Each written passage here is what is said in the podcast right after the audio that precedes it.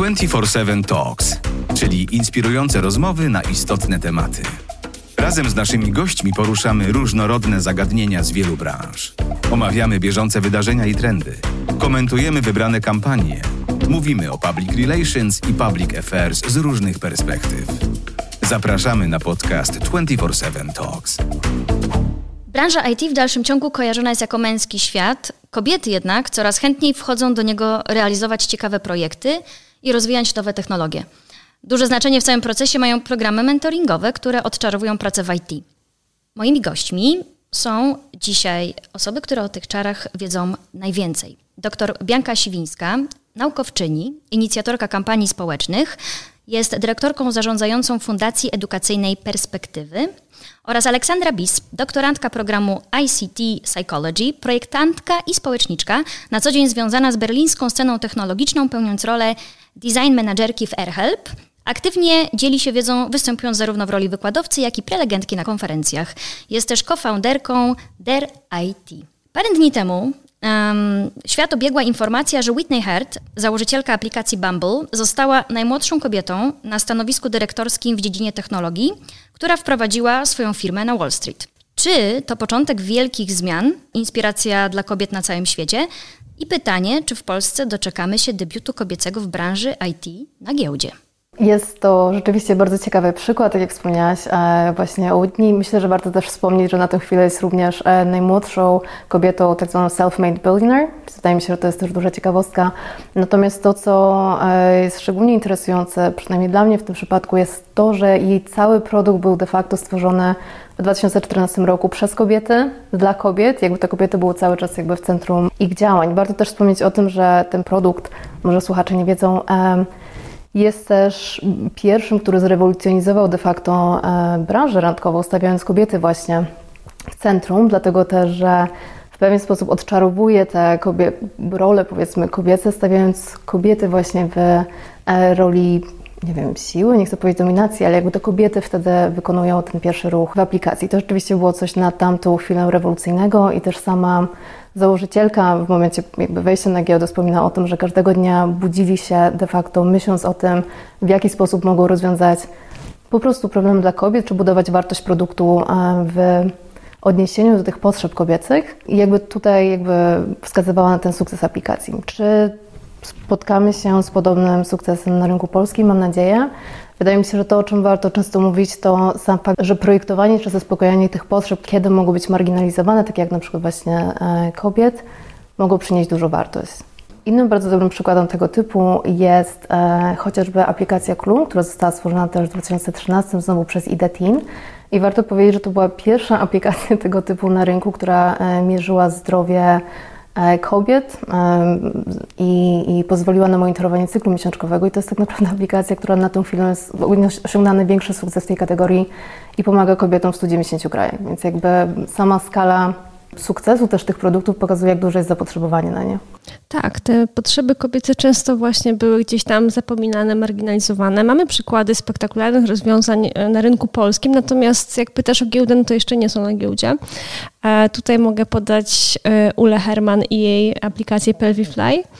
e, która służy do ćwiczenia mięśni głębokich miednicy. Mhm. To jest oczywiście coś w rodzaju takiego urządzenia, gdzie wyświetlacz jest właśnie na telefonie i gdzie jak odpowiednio ćwiczysz, to motylki ci latają po, po tym ekraniku.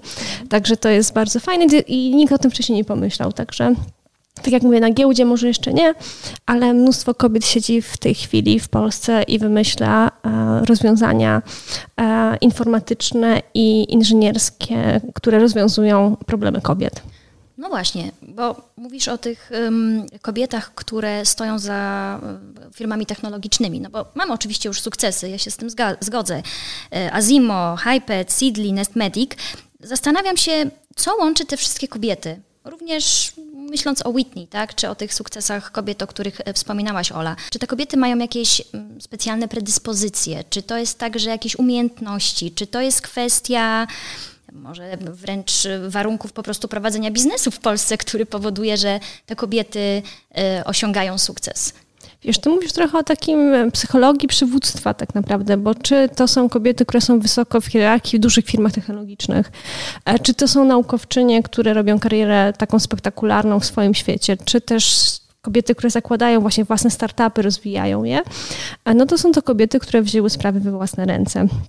My w tej chwili jako Perspektywy prowadzimy właśnie takie badanie przywództwa kobiet w technologiach, gdzie właśnie chcemy się zorientować, skąd się biorą kobiety, które właśnie się nie boją, albo nawet jak się boją, to i tak są w stanie ten pierwszy krok zrobić, co je kształtuje, co na nie wpływa, a co ewentualnie podcina im skrzydła i dlaczego tak niewiele kobiet jest w stanie nazwać się z dumą, że jest liderką. Tak, wydaje mi się, że to jest niezwykle istotny aspekt i bardzo się cieszę, że poruszyła Pani tę kwestię, mając przede wszystkim na uwadze to, że często wydaje mi się, że nie tylko w odniesieniu do, powiedzmy, kobiet przedsiębiorczyń, ale w ogóle branży I T czasami może występować pewnego rodzaju, nie wiem jak to powiedzieć, mistyfikacje, powiedzmy, czy takie postawienie tej branży na piedestale, właśnie, że trzeba mieć specjalnego rodzaju umiejętności, które oczywiście też trzeba mieć, natomiast to nie jest, to jest coś, zawsze czego można się nauczyć, czy, czy jest to zawód, czy branża jak każda inna, do której można wejść. Natomiast wydaje mi się, że często są pewnego rodzaju ograniczenia, które kobiety mogą na siebie nakładać w kontekście wejścia właśnie do tej branży, które mogą być związane z na przykład stereotypami, czy szeroko rozumianą właśnie stereotypizacją niektórych zawodów. I w przeciwstawianiu się temu, czy właśnie w zwalczaniu, niezwykle istotną kwestią jest, tak jak właśnie tutaj wspomniała przedmówczyni, kształtowanie tych liderek, przede wszystkim też w branży I T, co widać nie tylko na etapach rekrutacji, gdzie powiedzmy te mieszane zespoły rekrutacyjne, czy powiedzmy zdywersyfikowane zespoły rekrutacyjne też e, osiągające lepsze efekty w e, wykluczaniu tej stronniczości przy rekrutacji, ale też jakby pokazują de facto, że to miejsce jest otwarte na kobietę. Ciekawe jest zjawisko e, syndromu oszusta, czy impostor syndrome.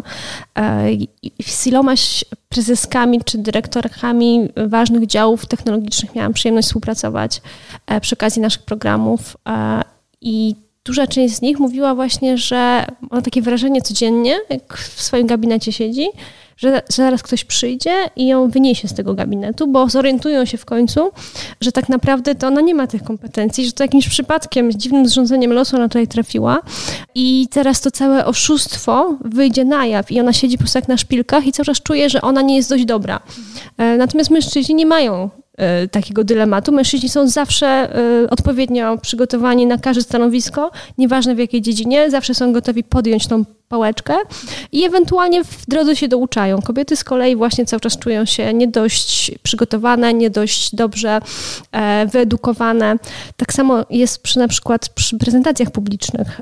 Kobiety przygotowują się wielokrotnie dłużej niż mężczyźni do tych wystąpień, bo po prostu chcą, chcą że tak powiem, sprostać pewnym oczekiwaniom, które wydaje im się, że gdzieś tam wobec nich jest żywione przez świat.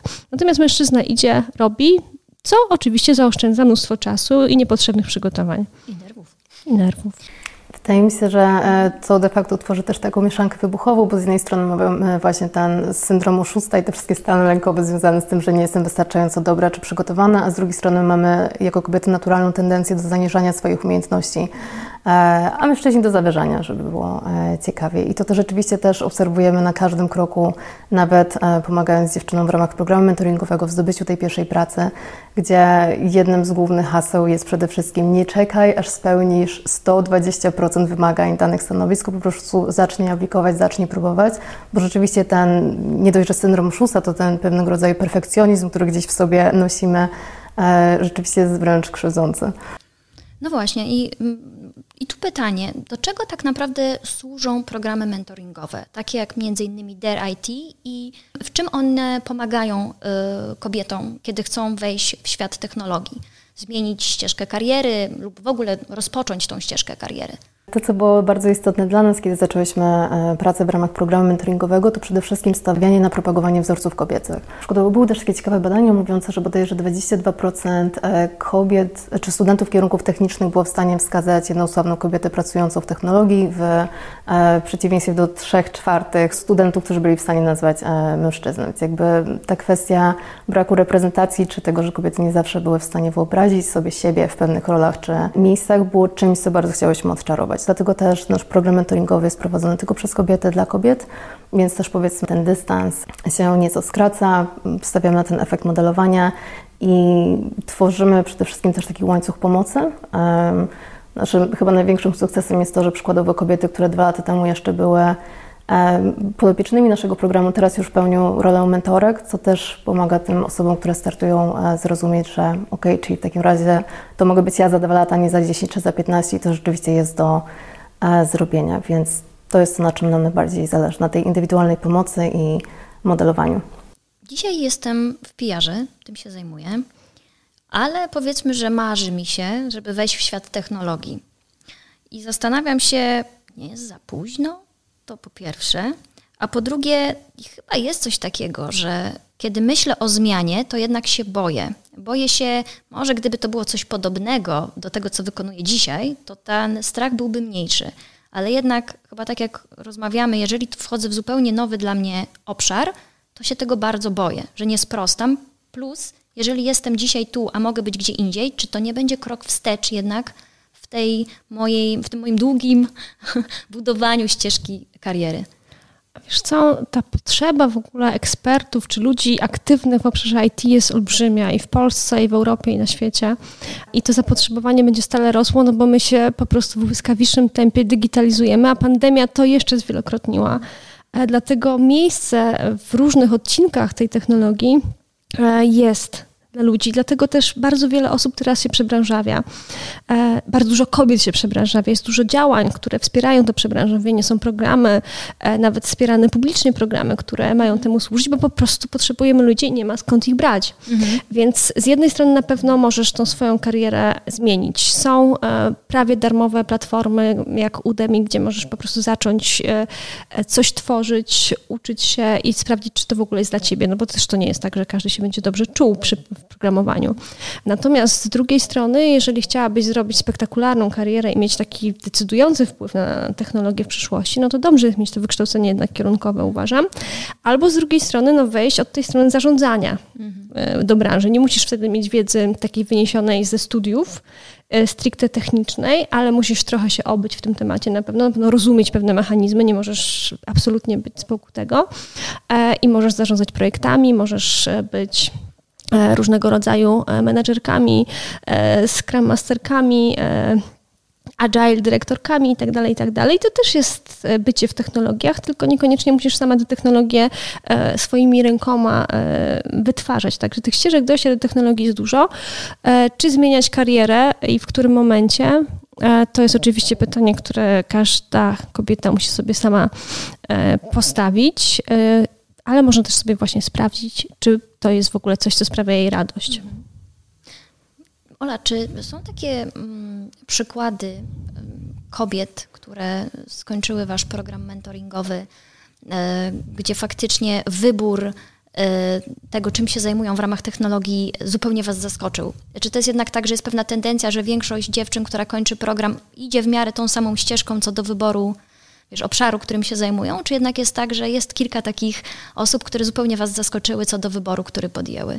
Szczerze mówiąc nie, natomiast e, nawiązując do tego, o czym przed chwilą rozmawiałyście, to rzeczywiście to, na czym nam bardzo zależy, to żeby pokazać, że ta branża jest niesamowicie kolorowa i szeroka, że to nie jest tylko tak, że e, samo programowanie czy projektowanie jest tą jedyną ścieżką dojścia e, do branży technologii, tylko tak jak wspomniałyśmy, oferujemy siedemnaście różnych ścieżek, gdzie mamy prawo w I T, marketing, e, zarządzanie projek- projektami, właśnie bycie Scrum Masterkami itd., itd. Więc rzeczywiście tych opcji jest niesamowicie dużo. To, co było dla nas ciekawe z punktu widzenia historii poszczególnych podopiecznych, to bardziej ta ścieżka, z której przyszłam, że jednak e, często jest to pytanie, tak jak wspomniałeś, czy mogę się przebranżowić i znowu pojawia się wiele lęków. A co powiedzmy z tymi wszystkimi latami, które spędziłam na kształceniu się w innym kierunku? A co powiedzmy z moim obecnym wiekiem? Ile lat zajmie mi tak naprawdę dojście do powiedzmy tego poziomu, nie wiem, nazwijmy to seniora, czy jakiejś niezależności finansowej? Ale z drugiej strony mamy kobiety, które wcześniej zajmowały się antropologią albo były e, onkolożkami i przeszły do programowania. Miał naprawdę bardzo, że tak powiem, ciekawe, wcześniejsze, bardzo różne doświadczenia i tak podjęły tę zmianę.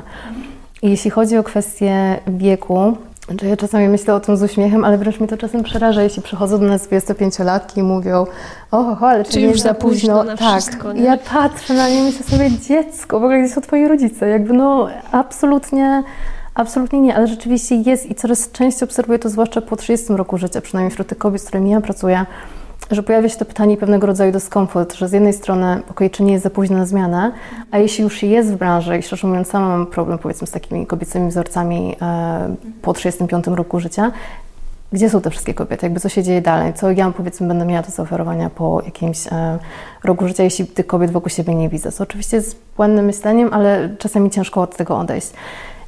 W kontekście takiego pytania, czy nie jest za późno, albo nie wiem, mam czterdzieści lat, bo takie kobiety też mamy w naszej społeczności, czy czterdzieści pięć, i czy to nie jest za późno za zmianę, możemy założyć, że każda z nas będzie minimum pracować do tego sześćdziesiątego piątego roku życia. Jakby to jest wciąż ponad dwadzieścia lat. Tak jak wspominałyście, te kompetencje cyfrowe będą coraz bardziej istotne i tak naprawdę ciężko będzie od nich uciec w jakiejkolwiek formie, więc ciężko mi znaleźć tutaj argumenty przeciwko, powiedzmy, że to nie jest wystarczająco dobry argument według mnie, żeby tej zmiany nie podjąć. Czy występuje angażizm w branży I T? No, niestety chciałabym powiedzieć, że jest inaczej. Wydaje mi się, że tak jak pewnie w większości branż również czasami może być to czynnik. Natomiast jestem pewna, że nie dotyka to wszystkich firm. Wspominałaś o tym właśnie takim swoim, powiedzmy, autorytecie, tak, jeśli chodzi o branżę I T. Czy masz kogoś takiego w Polsce, kto faktycznie jest takim role model, któremu się przyglądasz, obserwujesz, gdzie, który też mógłby być takim role modelem trochę dla innych kobiet, które wchodzą w tę branżę? To będzie dość zabawne, ale jeśli chodzi o polską branżę, to oczywiście pani Bianka, która jest tutaj też rozmówczynią dzisiaj, więc na pewno tak. Jeśli chodzi o scenę, tak w ogóle jestem wielką fanką działań na przykład Anne-Sophie Klaus, która jest założycielką firmy Company, zajmującą się w zwalczaniem ubóstwa menstruacyjnego przy pomocy ich biznesu społecznego, więc to jest dla mnie niesamowita inicjatywa, tak samo jak Metalikę, która stworzyła aplikację Too Good To Go i walczy z problemem marnowania żywności. Tak znowu wspomniana Ida Tin, która założyła Clue, więc po prostu jest to, co mi bardzo imponuje, to kwestia używania technologii, co może też być związane z tym, że sama jestem projektantką, ale właśnie używania technologii, tych rozwiązań projektowych do rozwiązywania realnych problemów społecznych i to jest coś, co mi bardzo imponuje.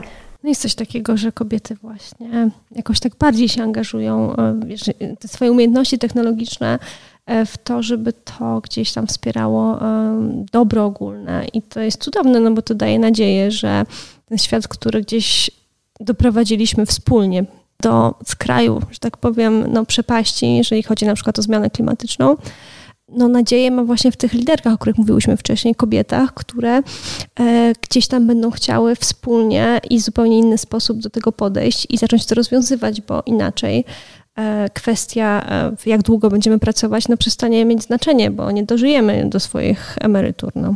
Jak będzie wyglądała przyszłość kobiet w technologiach? Jakie są wasze prognozy? Kobiet w technologiach będzie coraz więcej, na pewno, dlatego że już jest ich więcej i zaczynają odgrywać coraz bardziej znaczące role i mieć więcej do powiedzenia, zresztą nie tylko w technologiach, ale w ogóle w każdym istotnym obszarze, z jakimś się stykamy. W tym momencie widzimy to, czujemy to, jesteśmy częścią tego. Więc na pewno rewolucja kobiet rozkwita i kobiety biorą połowę decyzyjności w swoje ręce w każdym obszarze. Firmy też będą się zmieniać, będą się otwierać. Już teraz próbują to robić trochę niezdarnie, może trochę mało efektywnie, nie zawsze to wychodzi. Natomiast firmy bardzo dobrze rozumieją, że bez kobiet nie ma już rozwoju i nie ma odwrotu też od tego. Dlatego kobiety będą na równi współtworzyć technologię, będą dbać o to, żeby te technologie też obejmowały właśnie problemy kobiet, które wcześniej nie były zauważane i będą też dbały o to, żeby technologie służyły nam w rozwiązywaniu problemów ludzkości, a nie w tym, żeby te problemy namnażać. To, co cały czas powtarzamy w Dare I T w ramach naszej działalności, co jest też częścią naszej spisanej misji, nazwijmy to, jest właśnie to, że głęboko wierzymy, że technologia zmienia i będzie zmieniać to, w jaki sposób funkcjonuje świat i chcemy, żeby kobiety były częścią tych zmian i miały na nie realny wpływ. Jednym z sposobów, w jaki chcemy to osiągnąć, jest przede wszystkim właśnie nawiązywanie współpracy z firmami, które są otwarte na to, żeby zwiększać różnorodność w miejscu pracy, widzą tę potrzebę i chcą rzeczywiście mieć coraz bardziej zdywersyfikowane zespoły projektowe, które również mogą rozwiązywać te problemy, uwzględniając potrzeby wszystkich użytkowników, a nie tylko wybranych. Dziękuję, dziewczyny, a ja czekam na bardzo szybki debiut polskiej firmy technologicznej zarządzanej przez kobiety na giełdzie. Dziękuję za rozmowę. Dziękujemy, że byliście dzisiaj z nami. Do usłyszenia w kolejnych odcinkach podcastu twenty four seven Talks.